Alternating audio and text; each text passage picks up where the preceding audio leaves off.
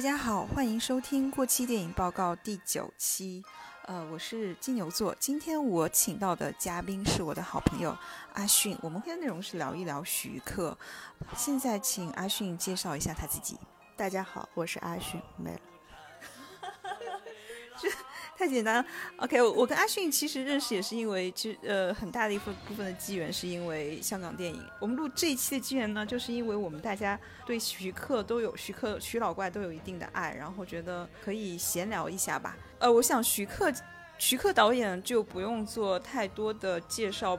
介绍他的背景了。我相信八零后和和九零后都是。看着他的电影长大的，我想问一下阿迅，就是你觉得徐克是什么样的导演？徐克是什么样的导演？嗯，呃，就像我们昨天说的，是一个天纵奇才的导演，嗯，就是那种他的才华是没有关的水龙头，可以一直往外流的导演。嗯，对。哎，我的形容是，徐克是那种他走路带风，然后风里有才华。他要坐，他要一屁股坐下来，就是一屁股的才华。他应该是属于一个才华型导演。你觉得这个香港电影，香港电影就是这个圈里面，觉得有这样有才华的导演还有谁吗？这样有才华的导演还有谁？我觉得他是独一份吧。嗯，就是大家呃。有才华的导演是很多的，但是，呃，一般来说呢，呃，比如说像杜大炮啊、桂志红啊这种，我觉得他们是在他们的某一个特定类型里面会有特别纵横的才华，但是他这个类型一般会比较狭小。但是徐克的话，他有一种可以跨越类型的本事，他的这个才华可能就是会更恣意汪洋一点。嗯，目前我没有想到一个能跟他对标的人，就就他这个气质还蛮独特的。我们其实徐克都是我们两个都非常喜欢的导演，然后但是其实我知道我跟我喜欢的徐克的片子跟你你喜欢的徐克片子可能会稍稍有点不一样。你你比较喜欢的是徐克哪几部片子呢？呃啊，这个就有的说了。我先说啊，徐克有几部片子我是一直还没有看的，像。我周围的基友们都非常喜欢的《顺流逆流》和《刀》，我都没有看。就是这几部片子是我存着的末世口粮，就是属于我我要死了或者是世界末日要来之前，我才会去打开看他们，就是自己给自己留个念想。呃，其他的片子，在我看过的所有片子里面，我其实特别偏爱早期的《黑暗三部曲》，就他刚刚出道拍的三部。特别不受商业、不受陈规打磨限制，就他特别个人、特别作者性的那三部，然后包括他的两部《蜀山》也是我特别喜欢的。嗯，青蛇就不用说了，我觉得大家作为老怪粉对青蛇的高度都都是毋庸置疑的。哎，老怪，哎，讨人喜欢的片子实在太多了，这这些算是第一档吧。嗯，但是你要说黄飞鸿那个。男儿当自强，或者是像刀马旦，也都也都非常非常的喜欢，太多了啊，挑不出来。呃，就就先说，呃，就先先列这几部吧。嗯，其实我觉得你没有看刀和顺流逆流，真的是怎么说啊？我觉得又可惜，然后又羡慕嫉妒。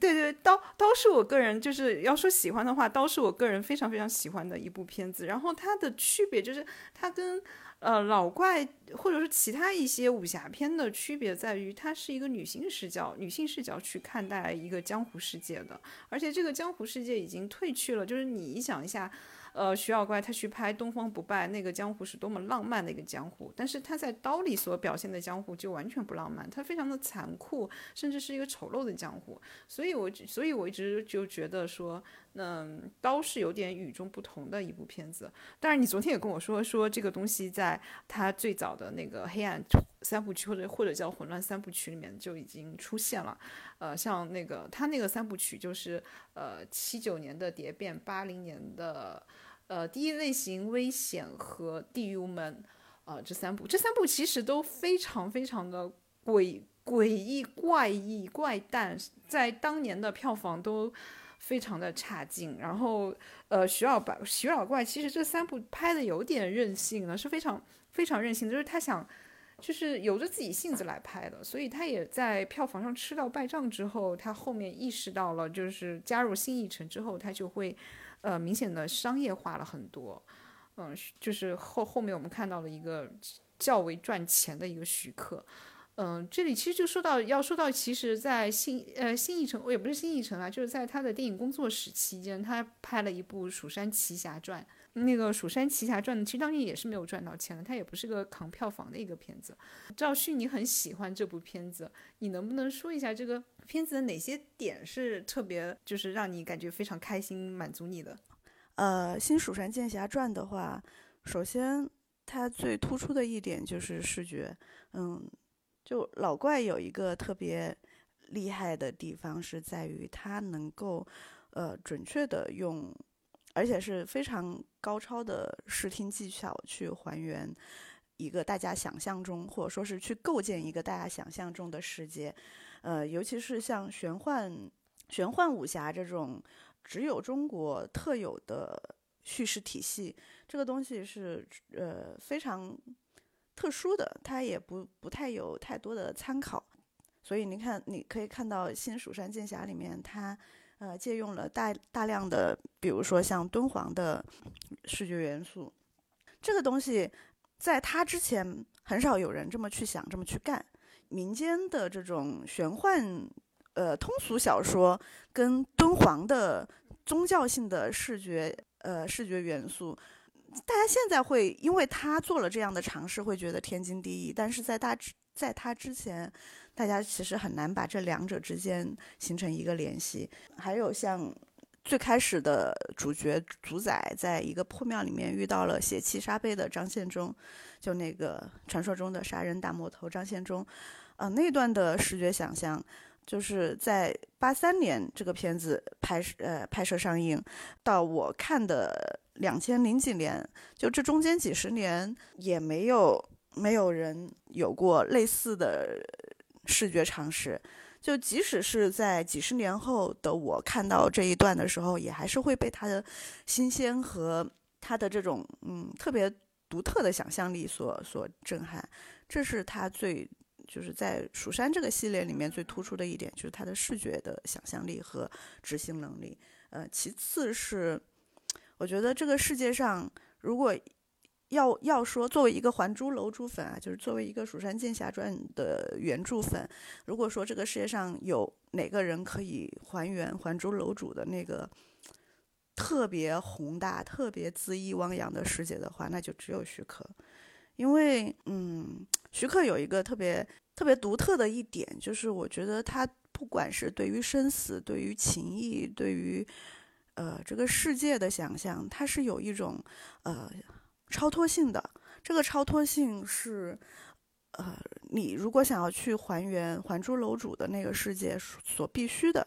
因为，呃，中国的这个《还珠楼主》，至少《还珠楼主》构构建出来的这个玄幻修仙体系。它是远在我们的呃日常衡量，就是日常度量之外的。他的生死观也好，他的时间观也好，他这个尺度是远远在一个普通凡人几十年寿命之上的。所以，嗯，现在这些玄幻小说咱们就不说了啊，那种呃西宫娘娘赶大葱。东宫娘娘裹烙大饼的这种玄幻想象就就就不提了，但是至至少在《还珠楼主》的那个世界里面，他就是非常的潇洒，就是生死也好，呃，性命也好，感情也好，在千千万年的修炼当中，都只是一个过程。我觉得这个东西不是太多的创创作创创作者具备的一个特征，但徐克是有的。所以，虽然两部《蜀山》它两部《蜀山》它的那个情节是有巨大的改动的，跟《还珠楼主》的那个嗯小说的情节差别非常的大。它只是借用了小说里面某一个段落的结构，或者是一一小部分的人物设定去讲他自己的故事。但是，我认为他的精神内核跟《还珠楼主》是相通的。哦，嗯，所以这是我特别。偏爱两部《蜀山》的原因，而且这一种极其宏大的精神世界，反正以我的眼界来说，在华语或者是西方，就不管东西方，都是一种非常特殊的特质，嗯，很少在别的创作者身上见到，别的故事里面见到。哦，我还要补充一点，就是呃，想我我怎么说？我要我要我要我我我要为老怪说句话，就是很多人，包括我的很很多好朋友，他们不是那么爱《蜀山传》，就是不是那么爱两部《蜀山》的原因是。他们的诟病就是故事没讲好，故事讲的稀松碎。但是我必须得说，这就是《还珠楼主》的本色，《还珠楼主》本人也是讲的稀松碎，他也没有故事。但我觉得，呃，吐槽是这么吐槽，但如果严肃下严严肃下来说的话，我觉得就是我们不应该用西方的三幕剧的观看思维去看，不管是蜀山的小说还是电影，我们不是一个三幕式的。呃，叙事结构，比如说小说的话，我一直说《还珠楼主》的小说是一个极其巨大的散点透视的长卷轴。这个长卷轴囊括了时间和空间的一个，它的它可以说是宇宙吧，就是时间无穷长，空间无限大。啊，但是都在他的这个《千里江山图》里面，大家可以想象《千里江山图》是什么样子。《千里江山图》是没有主角的，《清明上河图》是没有主角的，也是没有主线的。但是，嗯，它有一股一股气贯穿其中，这是一个非常中国、非常古典的叙事手段，或者说是，呃，我们古人观看世界和观看生死、观看宇宙的一种方式。嗯，所以我觉得这里我我我想给徐克平一下反，我觉得他的这种讲故事跑偏儿，或者是跑的稀松呃讲的稀松碎，是不管是歪打正着也好，还是他确实是经过深思深思熟虑之后这么去去搞的也好，反正他是符合《还珠楼主》的那个叙事方式的。呃，然后我也觉得说，我们对电影的这个观看阈值可以更宽广一点，并不是一定要落落点在故事上面。比如说故事结构有多完整啊，人物有多完整啊，也未必。我觉得电影有很多乐趣，不一定要落在故事本身上。好，呃，我其实其实我听你讲这个，我突然间。我自己脑海里冒出了另外一根线，就是呃，徐克，就徐克，大家知道徐克的师傅是胡金铨，老胡嘛，老胡也是一个某种程度上是一个把故事讲的稀松碎的一个导演。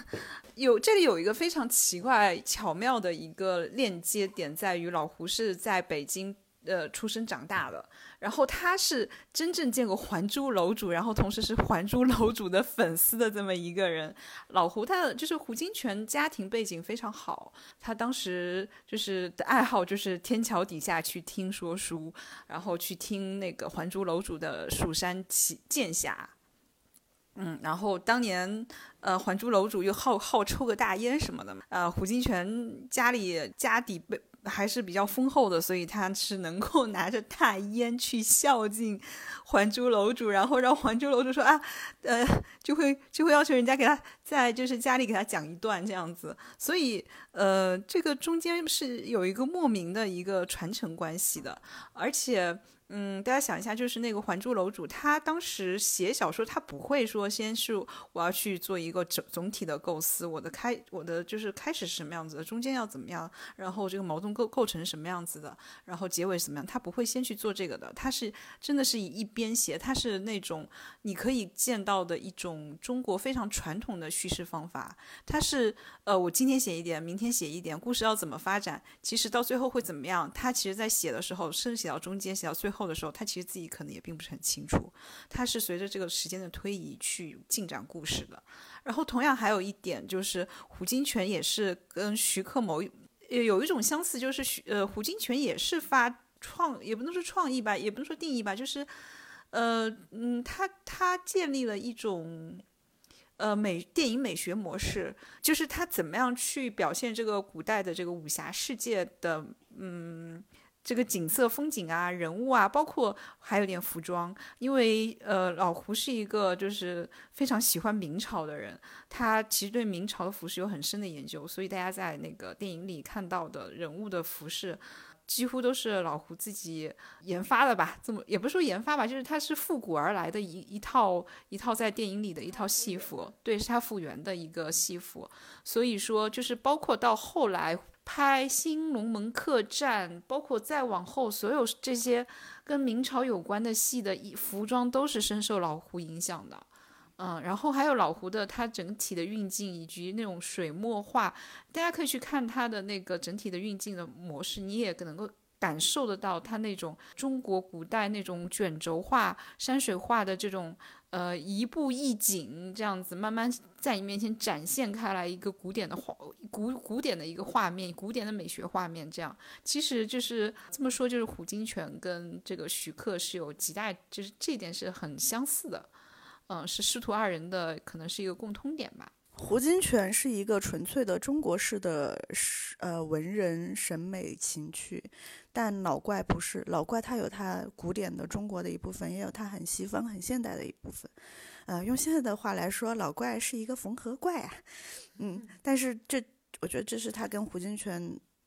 最显著的一个表征的区分吧。就是他们俩，一个是纯粹的东方，而另外一个是融合了东西和古今的各种趣味在里面的。其实影史上就是有一段公案的，就公案就是当当年那个徐克他是想拍《笑傲江湖》，他是要找老胡来拍的，然后后来就是因为可能就是因为老胡他是比较传统的那种六十年代、七十年代的导演，他非常非常的慢拍东西。所以，而九十年代香港是极极度快的一个，就是你几个月、一年，一个导演一年得拍好几部片子呢。一个一个演员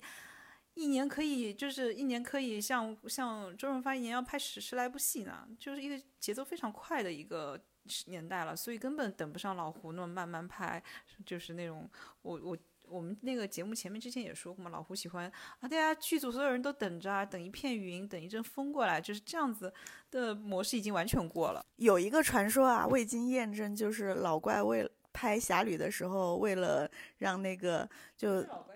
啊不，嗯，老胡老胡拍侠女的时候，为了让那个就是女主角胡枫，她不是一个民女嘛，然后她和她的老母亲还是老奶奶生活在那个民间。的很典型的乡间小屋里面，为了让那个厨房看上去是真正的年代久远，据说老还有还有包括那个麻布的状态，就麻布的状态是呃真正经过很长时间使用的，所以据说老怪为了等这个做旧等了三个月，但是这个是一个江湖传说，是否是真的，本人不保证啊。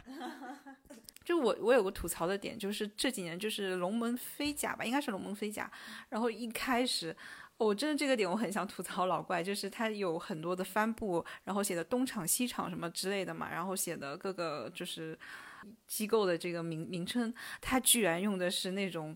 字，就是电脑里用的那种黑体字，好像是就是那种打印出来的。哇，我看完，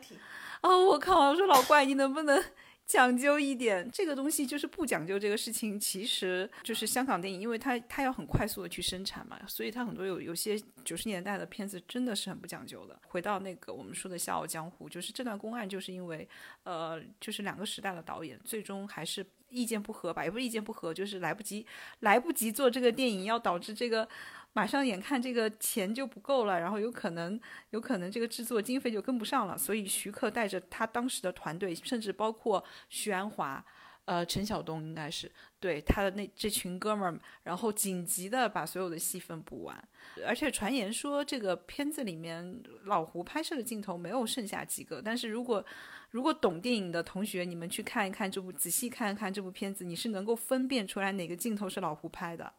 这个老胡的风格在里面还是非常明显的。刚刚说到那个龙门飞甲打印体的问题啊，其实不只是龙门飞甲，老怪从北上拍片，呃，北上商业片，他的北上之后的商业片开局之作就是《通天帝国》嘛。从《通天帝国》开始就有很严重的这个问题，在他后来的龙门飞甲也好，还有那个。狄仁杰系列三部狄仁杰，然后加上龙门飞甲这几部古装片里面，这个嗯打印字体的问题都非常的明显。如果说明朝你用宋体字或黑体字，黑体呃我不确定它里面应该没有黑体字，应该都是用的宋体字。如果说明朝你用宋体字还有一点点有有史可依，勉强说得过去的话，那你。狄仁杰系列一个唐朝片里用这么大量的宋体字，就非常的说不过去了。不只是片子里面的道具有很多是这种印刷体，还有一个就是片头，大家可以看到，呃，通天帝国也好，后来的呃那个龙门飞甲啊，包括四大天王、神都龙王，呃，片头都有一些违和的地方。我不知道大家有没有觉得违和啊？就是这些片头的字体全都是非常生硬，而且。我觉得作为一个设计师来说，我觉得他都没有好好挑选过，他用的就是最丑的、最丑的电脑字体。因为现在电脑字体、汉字的电脑字体也发展的非常快，也有一些挺不错的、挺漂亮的汉字字体，但是他选的就是最大路货，然后最丑的那个宋体字，甚至是黑体字。啊，如果大家再回去看九十年代，不管是徐克自己的片子，还是更往前，呃。胡金铨，甚至别的其他所有导演的片子，都是漂亮的书法体，都是专门请人写的书法。我觉得这是不是老怪一个人的问题，也不是香港电影拍拍摄过快的问题，而是我们的整个影视工业在某些方面是在退化的。因为像香港，比如说张彻。呃，胡金铨、李翰祥这第一代就是武侠复兴的第一代影人，他们是真正有有有老学底的。比如说，呃，胡金铨和李翰祥就是特别特别有代表性的，大家都知道他们的这个本身学养就非常的高，也是见过旧社会各种呃风俗人情、规矩礼仪的。其实，呃，各个行当的老师傅们也是这样，呃，不管是配配乐还是呃美术道具、服装，嗯，那个年代的老师傅们也都是大部分都是卧虎藏龙，都有很多真正的就学学识，可以说遗老遗少们。但是越往后，这这些老师傅们都在凋零，然后新加入进来的年轻人。他们的手艺其实是比不上这些老师傅的。这个字体是一个特别显著的表征，但其实不管是化妆还是服装还是道具都有这个问题。我觉得现在渐渐的，大家又开始了一种新的风气，就是年轻人又开始特别极致的去复原。就比如说以《长安十二时辰》或者《清平乐》这种，呃，高投资的大陆剧为代表，他们在复原上也做得很认真、很用心。但还是有一个问题，就是老怪的这几部大陆的新片子，同样有的就是太新。这这也是刚刚呃 Maro 提到说速度快，我觉得跟这个快速制造有关系，就是没有人愿意像老胡那样花三个月去等一个厨房的做旧。现在大陆不管是做的考究的还是不考究的，都统一有这样的问题，就是他们的服装太过崭新，他们的场景太过明亮干净，没有人的痕迹，没有实用的痕迹，没有时间的痕迹，而这些。这些东西，这个这些机理，它其实是世界一个非常重要重要的组成部分。可以说，我们目之所及的所有的东西都是由机理覆盖的。但是，如果东西都太新的话，它其实是失真的。对，没有没有没有使，对，没有没有人的气息，没有使用的痕迹。它是缺乏说服力的，它是一个浮在表面的背景板，所以我觉得这个东西吧，但是但是如果你去看欧美、看韩国，他们在这方面就做得非常非常的好，他们也非常重视这方面。我相信我们在今后如果随着发展，大家也会开始重视起来。但是目前来说，我我觉得我们在这方面做的是非常差的。其实你提到这个，就是动，就是现在这些影视行业用的这些道具、服装都太新，我就突然之间想到，就是我们刚才说的徐老官那个刀那部片子，刀那部片子真的是很脏很脏，就你看那部片子就是非常脏的一部片子，它就到处的尘土飞扬，那种又是鲜血夹杂的尘土。这种感觉，然后每个人都是脏兮兮的，没有干净漂亮的服饰，没有那些飘啊飘的那些那些东西，而且还有一点，像八九十年代那些有有一点我一定要一定要指出来，就是八九十年年代那些武侠片、功夫片里面，你们看他们拳脚打斗，一拳打过去，你会看到尘土飞扬，就是打打在这个人的什么胳膊上、呃肩膀上，马上看到那个尘会有一个尘飞出来的那个效果。然后其实那个感觉是能够，这个飞扬出来尘土是给你感受到他这一拳的力度，这个真的就拳拳到肉，这个到肉的是什么样的一种感，一种一种视觉的一个表表现力。所以现在如果再去看这些呃新的武侠片、动作片的时候，没有这些粉尘了，然后没有这些粉尘，就是每一个人都是高来高去、干干净净、高来高去。当然，其实这个 高来高去这个东西也也也也要怪徐克，因为这个东西也是徐徐徐克先先搞出来的，也也是这样子的。呃，其实，在香港武侠片的流派里面，还有一支就是张彻和吴宇森这支流派。吴宇森跟徐克是非常非常好好的好基友，但是两个人其实是其实是不太一样的。啊，我们一直一直一直有一个话说，有一个就是俗话说，说吴宇森就是喜欢搞基，然后徐克喜欢百合。啊，我想问一下迅，就是你觉得这个徐克这个百合你是怎么看待的？就是虽然我们平时，嗯，包括我自己都会调笑说老怪是个百合男，然后老怪喜欢搞百合，但其实我自己内心上是觉得，我并没有真的觉得老怪是，呃，像我们当下语境里面所说的这种百合控，或者说是他有在刻意的去专门搞百合。我我是觉得他有一个非常独特的性别观、性向观吧。这么说吧，他的呃塑造的这些人物的关系，这种感情关系是超越了性别的。他拍男人和男人是这样，拍女人和女人是这样，拍男人和女人也是这样，就是他是在描摹一种感情，一种一种人和人之间相处的关系，但这个关系并不为性别所束缚，所以大家才会觉得说，哦，老怪是个百合控，因为他拍了很多很动人的。女女性和女性之间的呃感情和呃相处模式，但我觉得不是这样的。大背景是因为我们自古以来创作者，嗯，能够好好去塑造女性的就太少了，而能够塑造同时塑造多个女性，同时把她们之间的情感关系也讲得好、讲得透彻、讲得动人的创作者就是少上加少。而老怪他没有这一层。层的成见，他没有这一层的呃父权，呃留给他的这种糟粕禁锢，他把女人当做人去讲，他把男人也当做人去讲，所以大家才会从他的创作里面看到这么多动人的女性和女性之间的感情，因为他其实就是在在讲人和人的感情而已。我觉得这也是老怪他。让我特别偏爱的一个地方，就是我本人也是一个对性别和性向认知都非常的流动，然后也不觉得这些东西应该成为禁锢我们的一个砝码或束缚吧。就是我认为人和人的感情和相处都是针对到具体的人的，而不是说因为他的性别，因为他的性取向，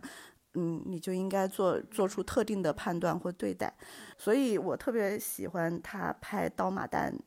讲三个女性，三个性格和出身都截然不同的女性，她们的偶然相遇，她们的情谊，然后包括她们最后很潇洒的分手。我觉得这个创作，这个故事，放眼整个世界都很少见到。嗯，是因为我们就是太久以来都没有把女性当做这样一个完整的人物去处理，不是某个人的附属，他们的情感，他们之间的关系。也不是因为第三者，因为某个男性而产生，嗯，所以我不觉得老怪真的是我们当下语境中的百合控，他只是就是超越了旧的时代，然后然后做出了一个对人的塑造。我觉得老怪如果要听到你这么这么说，肯定要大呼一声知己啊！刚才就是我又想到，就是对于女性女性。角色的塑造塑造的话，其实胡金铨开始他就是呃挺与众不同的了。他从大醉侠开始，大醉侠明明应该是讲一个男性，他讲的是个男性，但其实他的主角是个女性，是郑佩佩。但是这个女性不一样的是，你在她身上看到的是一股英气，她不是一个传统的柔柔弱弱的那种女性。像张彻那会儿，呃，拍拍片子的时候，他跟他跟景丽应该是跟景丽说，他说，哎，不是景丽，应该哦，不是景丽，就是跟郑佩佩。拍金燕子的时候，他跟最典型的对对比对对对和金燕子对，就是金燕子的时候，然后其实是这样子的，大金燕子是大醉侠的续集，大醉侠是胡金铨拍的，金燕子是张彻拍的，然后女主角同样是同一个人，就是郑佩佩。张彻在拍这个这部片子的时候，就跟郑佩佩说：“你不可以从窗户里跳出去，如果你跳出去了，就没有人会娶你。”啊，这就是张彻，我们的张彻老师啊！不要这么，不要大家不要误会我，我是很爱张彻老师的。但是必须有些话不得不说。嗯 但是我我只是这么说，是为了一一种比较，就是大家可以看出，就是胡金铨跟张彻在看待女性方面的区别在哪里。呃，但是我要给张张彻老师稍稍挽回一点颜面啊，张彻老师的电影里面有些女性的配角非常的妙，非常的棒，也有这个。当然，我们这期是聊徐克的，所以就张彻先放一放。那张彻的张彻的徒弟就是吴宇森，吴宇森的话，他也跟张彻是一脉相承的，他是非常非常喜欢讲兄弟情谊，然后呃为了兄弟何止是两肋插刀啊，就是那种为了兄弟去死都可以的那种情谊。然后你可以这样子可以对比一下徐克，就是徐克你看到类似于刀，你刚才刚才讲的那个刀马旦，最后结局是三个人各自呃离开，继续在这个江湖上这个民国的乱世里去飘零的一个。一个结局，但是我们来看一下，就是吴宇森的片子的结局，通常都是，呃，男性的以血来结盟，然后大家拦住一起死。对，然后最后都是为了对方去死掉的这么一个一个结局，就是这两两组是呈现了完全呈现了一个不同的一个对对比的一个情况。还有，其实提到就是关于性别这个问题，就是徐克还有一点就是。他让林青霞女扮男装，他其实就是刚才你说的那种性向，在他这里是一个流动的。如果你看到那个《东方不败》，他是男性，又是一个女性这样子一个一个状态，然后但是他又是在依然是可以有一个凡人的一个情感，在这个他也会感觉到，他也会有爱，会感觉到疼痛，会一切的会有愤怒，会有最后放手这样子。他也是这样的，就是像你刚才说的，是一个完全的一个人的反应，而跟他的性别没有什么太大的一个关系。对我，我想补充几句，就是大家呃以前在男性作为创作者为举占绝大多数的时候，我听过很多男性创作者问这样一个问题，就是应该怎么样去写女性？我们作为男性应该怎么把女性写好？答案非常简单，把它当一个人去写。女人就是人啊，男人是人，女人也是人啊，女人并没有什么不同。嗯，我觉得徐克就是一项标杆，各位男性创作者好好看一下徐克，研究一下徐克吧。然后再再说一下，吐槽一下张彻张彻老师，我也是张彻老师的呃真爱粉之一，但是我必须要鞭尸一下。嗯，金燕子和大醉侠真的是太。太有趣又太鲜明的对比了。大醉侠是以男性主角为名，但实际上写的是作为金燕子的这个女主角，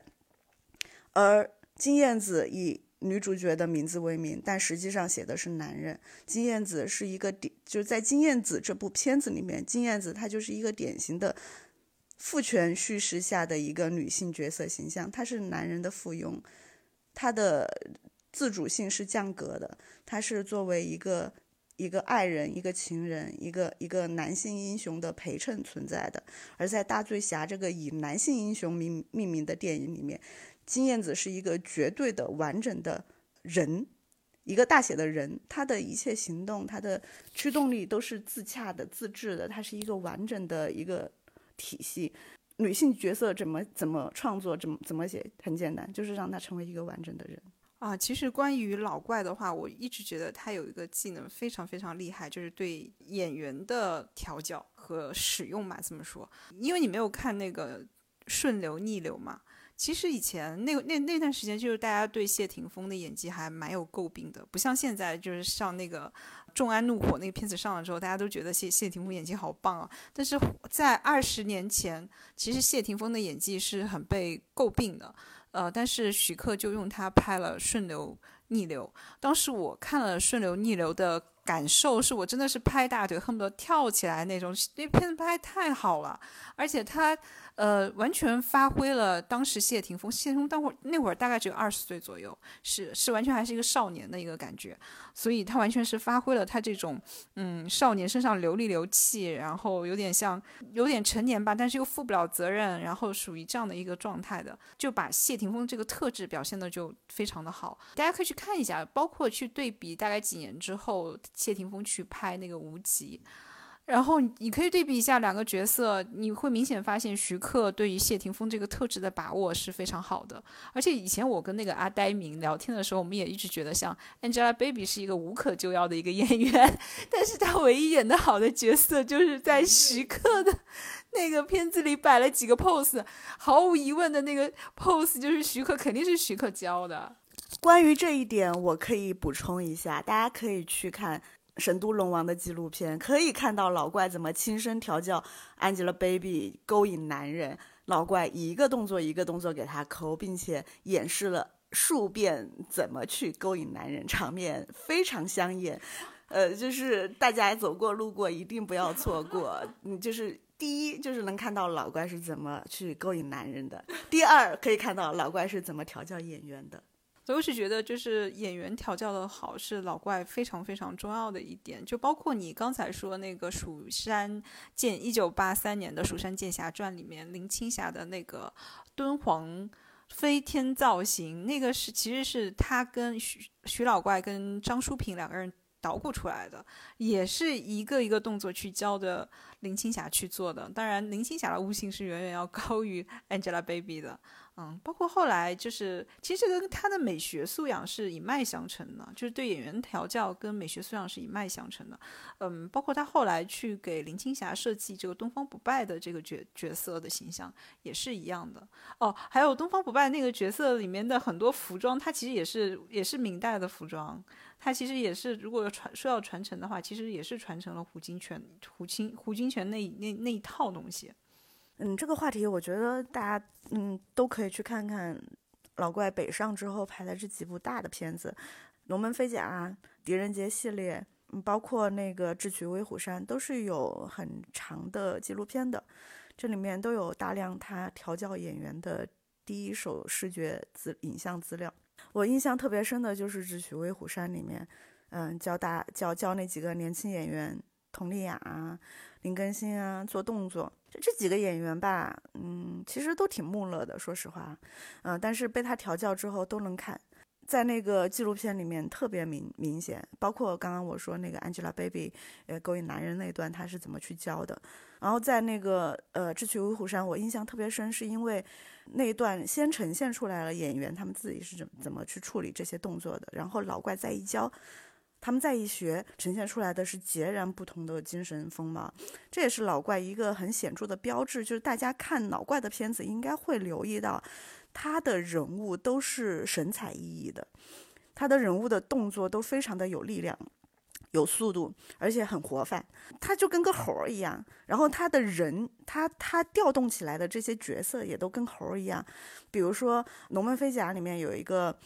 画面是几个人从画面的左侧左侧跑进，呃，画面右侧，然后向远去。呃，这几个人跑的方式截然不同，其中一个人一定要从那个土堆上面跑过去，还要翻个跟斗。就是每个人有每个人自己奔跑的方式。这个奔跑的方式，第一是说明了他们的武武功路数是什怎么样的，第二是说明他们这个角色性格是什么样的。但其实这几个角色都是小喽啰，都是那个东厂的几个打手而已。但是这里你就能看，这种镜头在老怪的片子里面不胜枚举，每部片子里面都充斥着大量这样的镜头。但是这些镜头，它交代了这个角色的呃一些性格、一些人物特征，嗯，加强了你对这个角色的记忆度。虽然他们都是一些可能连名字都没有的路人甲、路人乙，其次就是他让这个画面活起来了。他的画是他他这个镜头是流动的，镜头本身是稳定的，但是镜头里的人和物是流动的，是在快速变换的。呃，这个一动起来之后就有气，就有就有力。这个东西是除了老怪之外，别的香港导演多多少少也有这样的优点，但是相对来说，北派的导演会比较欠缺的东西。嗯，就是我们经常会觉得北方导演拍的武侠剧很沉闷。嗯，比如说张纪中，包括我，我我真的很爱很爱老山影，我是很爱老山影的啊，就是我是很爱白眉大侠和干尸九妹的。但是，嗯。呃，你去看这些北派导演拍出来的影视剧啊，真的大家都呆入木桩。虽然都是好演员，但是，这跟香港导演拍出来的路数就很不一样。我我觉得至少香港导演，包括老怪在内，他们有很大一个点，是因为他们从。呃，戏曲里面直接传承了非常多的东西，而中国的影视工作者他们学的是另一套系统，他们的科班学的是更偏前苏联的影视系呃训练体系，所以导致他们在处理武侠这种题材的时候，会有一种让我们觉得。怎么说呢？就是这这套前苏联的影视表达技巧会会有一点点隔阂，而香港是没有的。香港是非常顺畅的一条线，如何从京京戏班呃慢慢变成了武侠片？嗯，这个这个在在刚上映的《龙虎武师》里面，嗯，对，都有讲到看。不只是龙虎武师们是从京戏班传承的，导演也是，张彻本人也是一个京剧迷，呃，徐克也是，徐克的很多身身法动作，他教演员的那些身法动作，就是从京戏的动作里面挑一点点来就可以。大家多看一看，多就就是创作者们啊，多看一看，比如说戏曲这种东西，真的是会很有养分的。就是你刚才讲到说北派这些导演，就是调教演员都有点呆若木鸡，对于人物的这个表现都比较呆矮板。香港导演就可能是通过一些小动作啊、一些小小细节啊去表现的，然后大陆这边大多数是通过台词，我是谁谁谁，他是谁谁谁啊，这个是丐帮帮主谁谁谁，而且在说台词的时候还没有太多表情。就前年我在看那个《陈情令》的时候。刚才我们说那个缺点是非常非常明显的，所有的人都是呆若木鸡，呃，甚至你你看所有那些配角站在后面就是人肉背背景墙。如果大家再回过去看港片港剧，你绝对不会发现这样发生这样的事情的。任何一个人，任何一个演员，甚至配角，他站站在背后，就包括那个林雪。就是杜琪峰御用的这个林雪，你看他如果站在镜头里，他绝对不会是呆若木鸡站那，他肯定有戏，他身上必定有戏。还有一次就是我呃上一个月我跟小五两个人，我们我们在看那个重新又回顾了一下《天山童姥》那片子，然后我们仔细看了一下当时港片的一些打光，它也是一个从背后打光的一个过程，但是它的打光程度是非常复杂的。后来也被张纪中学了，那张纪中就学的非常的粗糙，他就只有后面打光，然后把整个人。就搞得像什么天外对天外飞仙，突然之间来了这么一个天外飞仙，又成又下下一秒就说啊，老婆快出来，呃，牛魔王看上帝，就那种感觉，你知道吗？就是很奇怪。但是港片的这个，你看他也是，就是像类似于像徐克，他也是飘啊飘啊，然后在天就是飞来飞去啊这一套东西，但是你不会觉得光打的会很奇怪，它是非常好漂亮、非常柔美、非常怎么说嵌入环境的一个灯光。呃，好几个点可以说，嗯，作为一个呃嗯视觉工作者啊，就是首先嗯想说一下那个站位和就是在处理边角人物的时候的问题，我觉得都不用动用到老怪这个。程度，大家去看 TVB 的武侠剧和大陆的武侠剧，这是最直观的，因为就是，嗯，大家都拍了很多同题材的、同同 IP 的武侠剧嘛。TVB 场景小、钱少，就是一切都比较因陋就简，但是他们非常的聪明。你们去看 TVB，TVB 一个故事经常二十集到二十几集，他就把这个很宏大的故事讲完了。一个是他们节奏快，另外一个就是它的画面信息量是非常高的。我前前几年把基本上九十年代李天胜的那几几部最著名的金庸剧都重新看了一遍，在看的时候我就很注意他们的镜头调度和演员站位的调度。基本上你不会在画面里面看见只有一个人在叨逼叨叨逼叨，嗯，他会。处理交代，他会通过一个镜头交代人物关系。比如说，当一个人在说话的时候，另外一个人在远景或中景里面坐着，他会出现一个侧面，或者是一个人在在镜头的侧面说话的时候，另外一个人他也或多或少的出现在镜头的另一侧。这样，第一是画面更丰富，第二是。他能够通过视听语言、视听语言、视听语言，不只是让演员通过台词刀逼刀去交代剧情、交代人物，而是通过演员的动作、演员的走位，包括你这个场景的处理，包括你的灯光的强弱，你通过这些东西可以传达大量的手段。视觉是一个涵盖了大量信息素的东西，嗯，这些东西你如果处理得好，像脑怪这样，你在一个画面里面你可以。就那一帧的镜头，你就可以传递出很多很多的信息量来。而大陆就有一点问题，就是他们很爱怼着人，一直说话，一直说话，一直说话。然后其他嗯边角料人物吧，他就站在旁边，当谁要说话的时候，镜头就怼向谁，然后其他人就是带。站着做背景装，这你在香港的这个呃拍摄里面很难见到这样的情况，因为还有一点就是香港的演员他们竞争也激烈，就是他们也会有各种试图要抢戏，或者说我要在这里录点彩，就是我我得展现一下我自己，嗯，包括他们编导演，他们整个受这种戏曲文化的影响，都会想说你站在后面，虽然你是一帮摇旗的，你是一帮呃喊威武的。对，但是呢，你你你，既然你在站在这个台上，你就得有动作，你就得有表表演。你上台了，你是有表演的，你是在台上的。但是，呃，这个在大陆的武侠剧，其他剧我先我们先不说啊。大陆的历史剧是非常好的，但是大陆的武侠剧就会有很多这样的老毛病，而且一直到现在都没有改。包括打光，刚刚也说到，就是嗯，张纪中呃开创的这个。硬光加古风机流派，嗯，真的是遗毒万年。因为大陆过去在张纪中之前的打光是非常好的。呃，我很喜欢的大陆导演，呃，历史剧的导演陈嘉玲，她的打光非常非常的好，嗯，很美的。包括我呃很爱的老山影的那些历史剧的打光是非常美的。但是不知道什么时候就变成了这样啊，嗯，那现在就更不要说了，现在就是过度使用滤镜，过过度呃滥用各种苹果光啊之类的，嗯，这些问题就就更加泛滥了。但是呃，像徐克。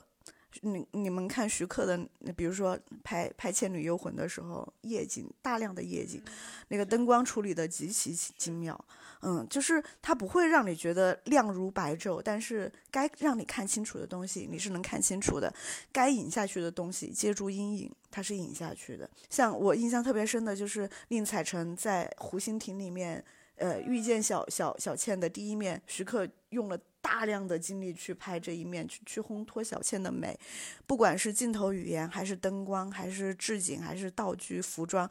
呃，都是特别极致，你感觉得出来是精雕细琢的。嗯，对，那个打光真的是非常值得大家学习，就去去反复揣摩，就是它光是有明有灭。有有亮有暗，嗯，把小倩的整个人的轮廓勾勒在在在夜色里面勾勒出来，这个东西是后期的各种大屏光、各种大滤镜没有办法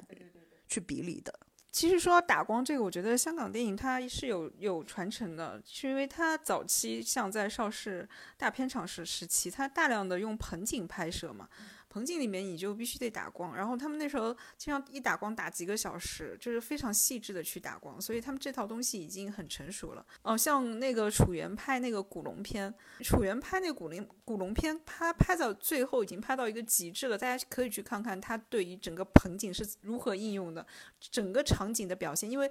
古龙拍什么东西啊？他其实古龙这个片子很大一部分是拍气氛，尤其最后角色啊，他永远要表现我这个主角啊，这个孤独、孤傲，哎呀，这个这个整个世界都跟我屏蔽掉的，就是我我是这么啊，这个江湖只有我一个人这样子在雪中，在夕阳中，他一定要表现这样的一个场景。可以看他们如何是在一个棚景里达到这么一个。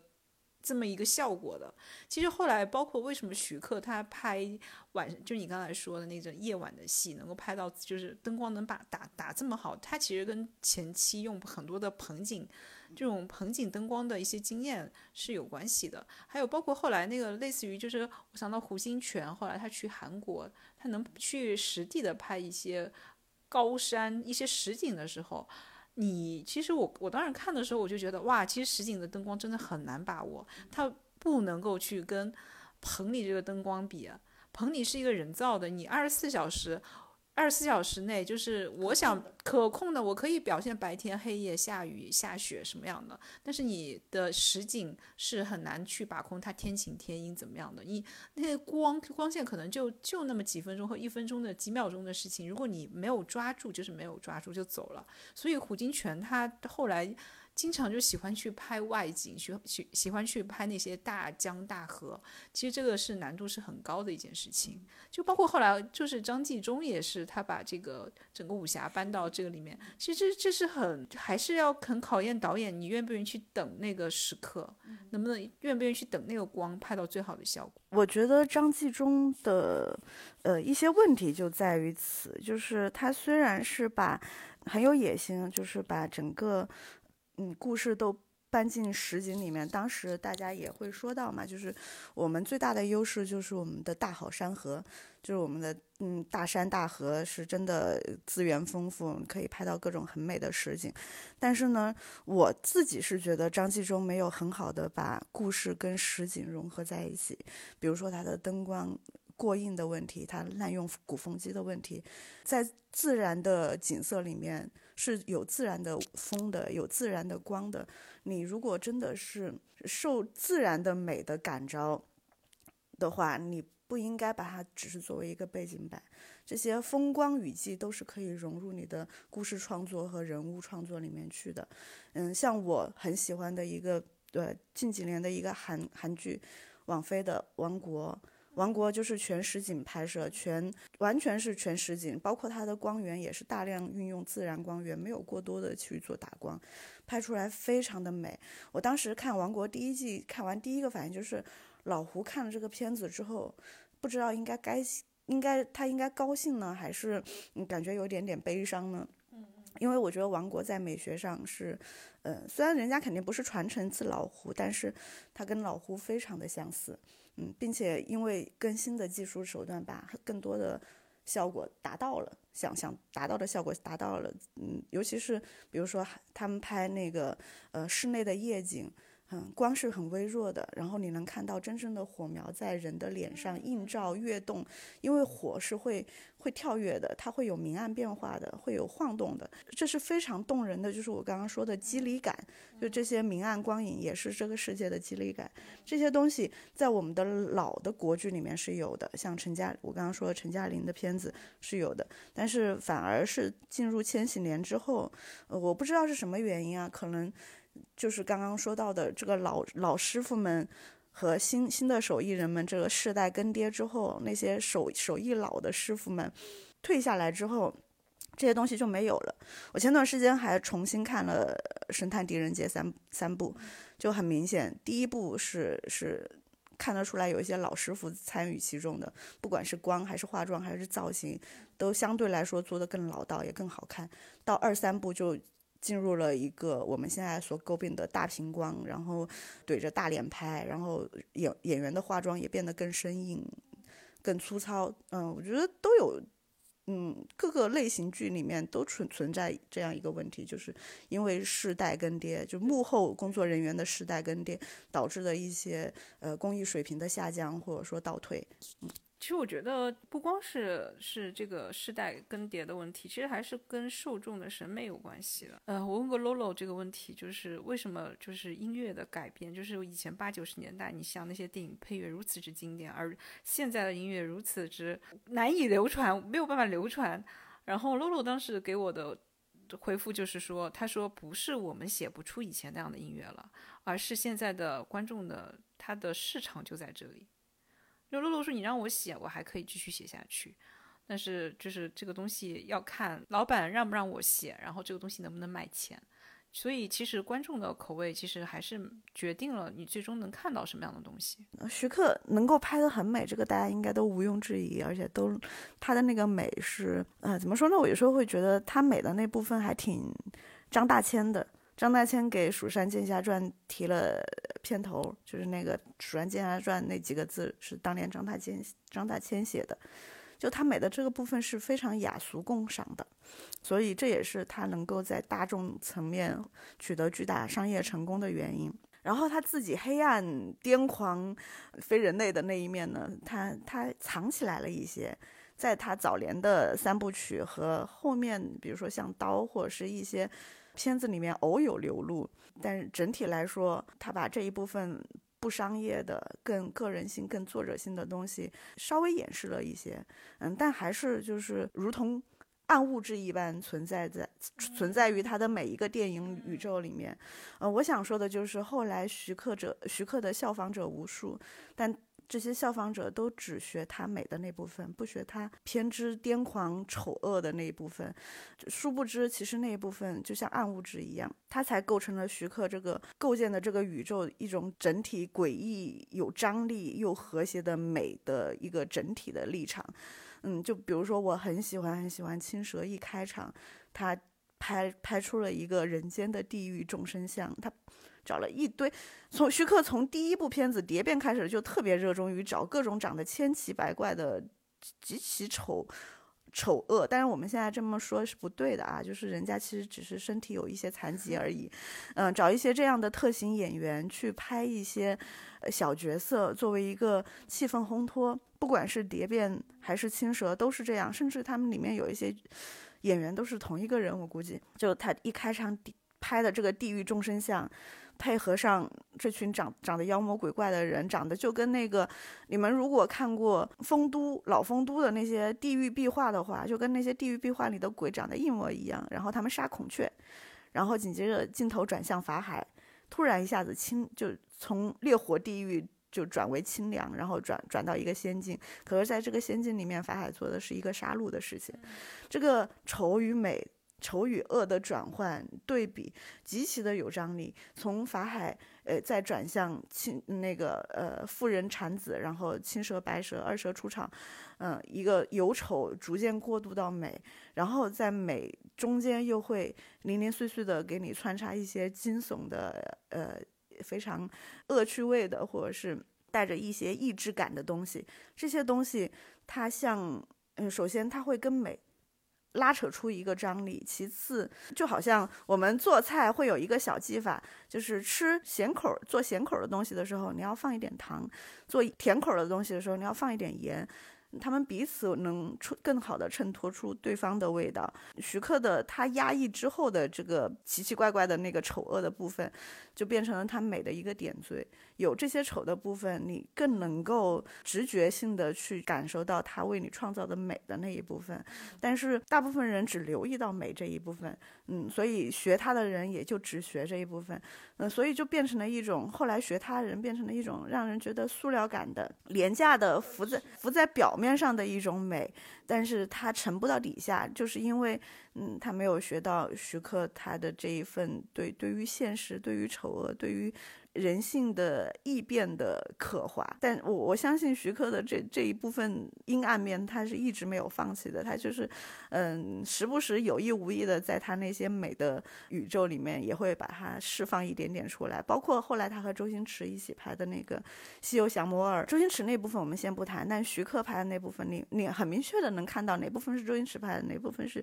徐克拍的。徐克拍的那部分其实相当的癫狂啊，我我是很喜欢的。虽然这个片子确实有很多他的毛病，但是这个癫狂，我觉得是大家都知道徐克是猴子粉嘛，嗯，就是我觉得他是有意在向外释放的，嗯，可能也是因为好不容易拍一次《西游记》，他就没有想那么想控制，所以拍那个呃孙孙悟空大战红孩儿那一段，嗯，就特别的夸张，特别的癫狂，我觉得他是故意的，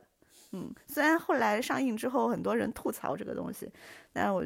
觉得他应该自己拍的挺开心的。我想说，就是那种癫狂的、愤怒的、绝望的、嘶吼的部分，其实是他的精神底色。有了这一层精神底色去打底，他拍美才能拍得动人。比如说，在《倩女幽魂二人间道》里面，嗯，拍宁采臣和一个呃老犯人在在监狱里面说的那些话，嗯，比如说。嗯，《青蛇》里面法海在冥想的时候见到的那些地狱女妖，就这些东西是很深刻的。它并不仅仅只是一种趣味，而是他对这个世界的诘问，甚至是怒吼。嗯，有这个东西，你才会发现，在这么一个其实让人很绝望的世界里面的美，比如说像小倩。比如说像青白二蛇，他们的动人之处，如果没有这一层层底色的话，那就是一个纯粹的唯美。纯粹的唯美是是美的嘛？就像洛可可一样，当然是美的，但是它就是缺乏戏剧张力，它就缺乏一个可供解读的更深的空间。嗯，所以我觉得老怪的底色是一个很沉重，而且嗯很黑暗的，所以我把它称作一个暗物质的一个东西。这个东西加深了它的那个底色，包括它拓展了它的空间和它整个文本的丰富性。而且还有一点，就是我很一直很喜欢的一个诗人里里尔格说过一句话，就是美并不是什么美，仅仅是啊美是人们能够承受的恐怖的开始。就是让人感觉到美的东西，一定是有一点可惧的，一定是有点可怖的，就是会让你感感到一丝丝不安或不祥。这个东西在老怪的呃视听语言里面也是一个非常非常常用的，他常用的一个手段。然后刚刚你又说到那个四大天王里面的那个长满眼睛，长满眼睛的这个东西，在唐朝的一本志怪小说叫《酉阳杂珠》，《酉阳杂珠》里面有提到过类似这样的生物，叫做。嗯，然后我就想起来老怪，老怪是很喜欢《酉阳杂猪》的。他本来有一个电影项目，是是就是拍《酉阳杂猪》的这个作者段成式，他是想要拍成一个呃类似于《狄仁杰》系列那样的一个唐朝奇幻片。但是好像这个电影虽然很，这有差不多小十年了，说要拍，但是啊，你们都知道老怪挑了无数的票，到现在都没有。想说除了漫画之外，其实就是。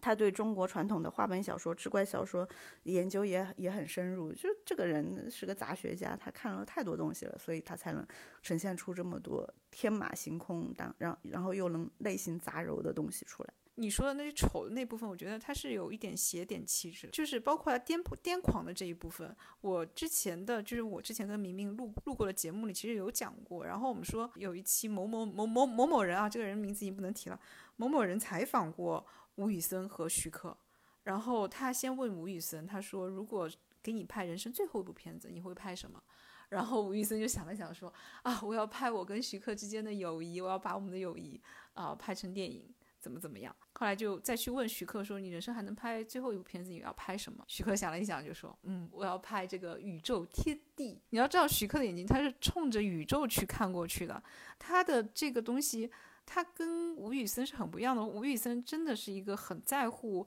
人跟人之间关系的这么一个导演，所以说就是这个就是学老怪跟好基友吴宇森的这个区别，当然也是跟很多其他导演的一些区别。嗯，说到这个问题，就还是回到刚刚我们说到，嗯，你问我说那个徐克是不是个百合控？你怎么看他百合控这个问题？其实他是拍人嘛，就这也是我觉得。他特别打动我，或者说让我特别有共鸣的一点，就是，呃，徐克的情感和他的潇洒都是一种可以超越时间和空间维度的东西。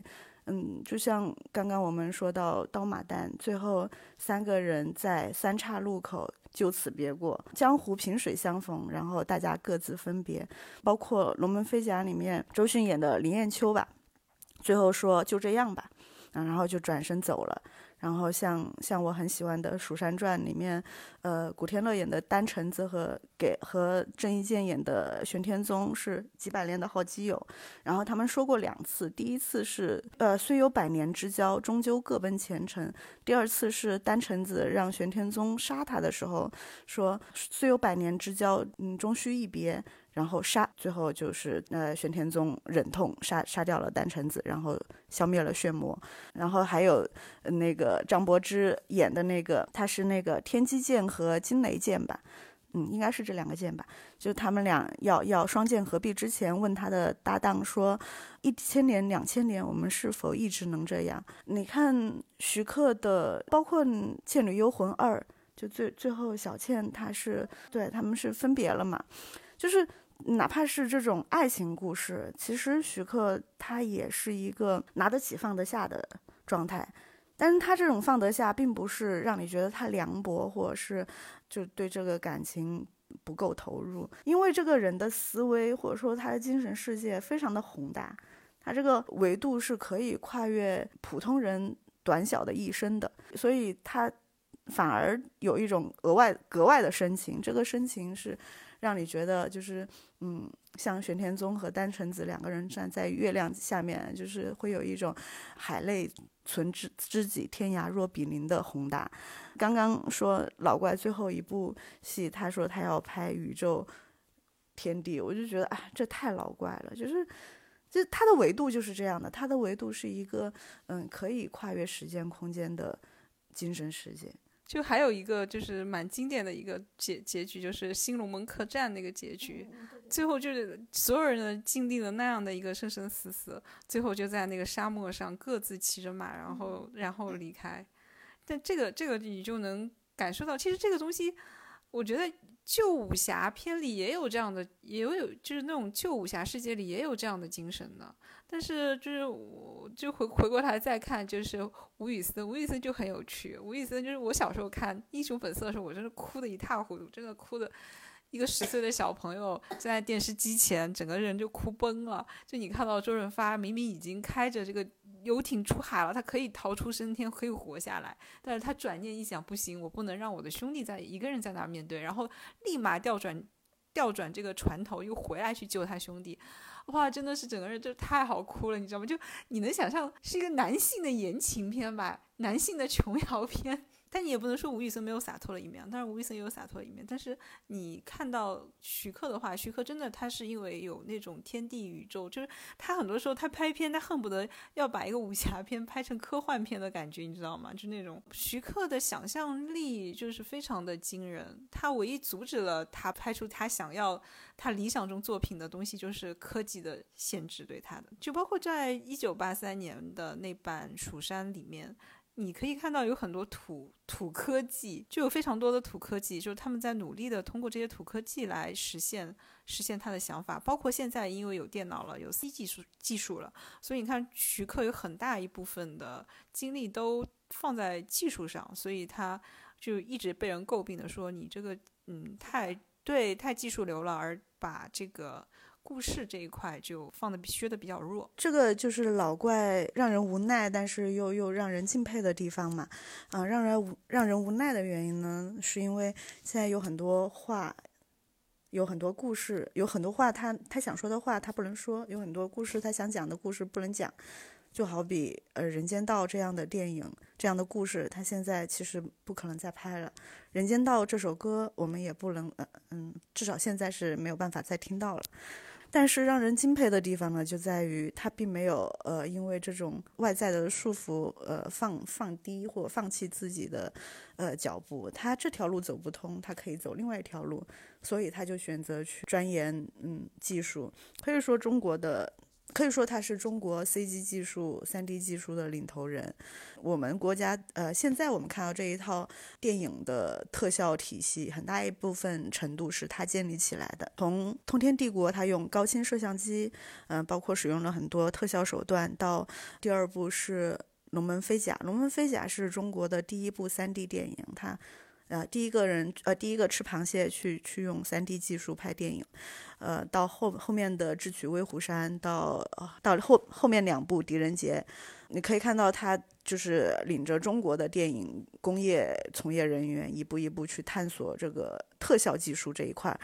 在在拍《神都龙王》的时候，乌尔善经常去探班，后来他拍了《寻龙诀》。呃，算是一个在商业上，包括呃制作上都很不错的商业电影，票房和口碑也都挺好的。嗯，就是你可以看到老怪他还是在给后人养分，嗯，他还是在用他自己的能力去开拓中国电影的边界，去帮助中国电影工业完善整个工业体系。这个东西就我觉得是让我特别佩服、特别尊敬他的地方，就是他并没有因为自己的年纪，因为外部的或者说外部的限制而去放慢或者说是降格自己的追求，他只是呃换了一条路线去走，此路不通就走另外一条路呗。这个就挺像沈从文当年在嗯他没有办法做学术，呃没有办法进行文学创作的。那十年里面，他转而去研究固执堆里面的东西，然后也做出了让人惊叹的成果，我觉得很像。然后其实徐克有很多可以聊的部分，然后我可能后面还会开一呃开几期继续聊徐克吧。但是今天其实就是时间也差不多了，然后呢，今天这个徐克呢就暂时聊到这里，嗯，然后欢迎大家收听，嗯，青山不改，绿水长流，我们后会有期。好，再见大家。天下风云出我辈，一入江湖岁月催。黄土霸业谈笑中，不胜人生一场醉。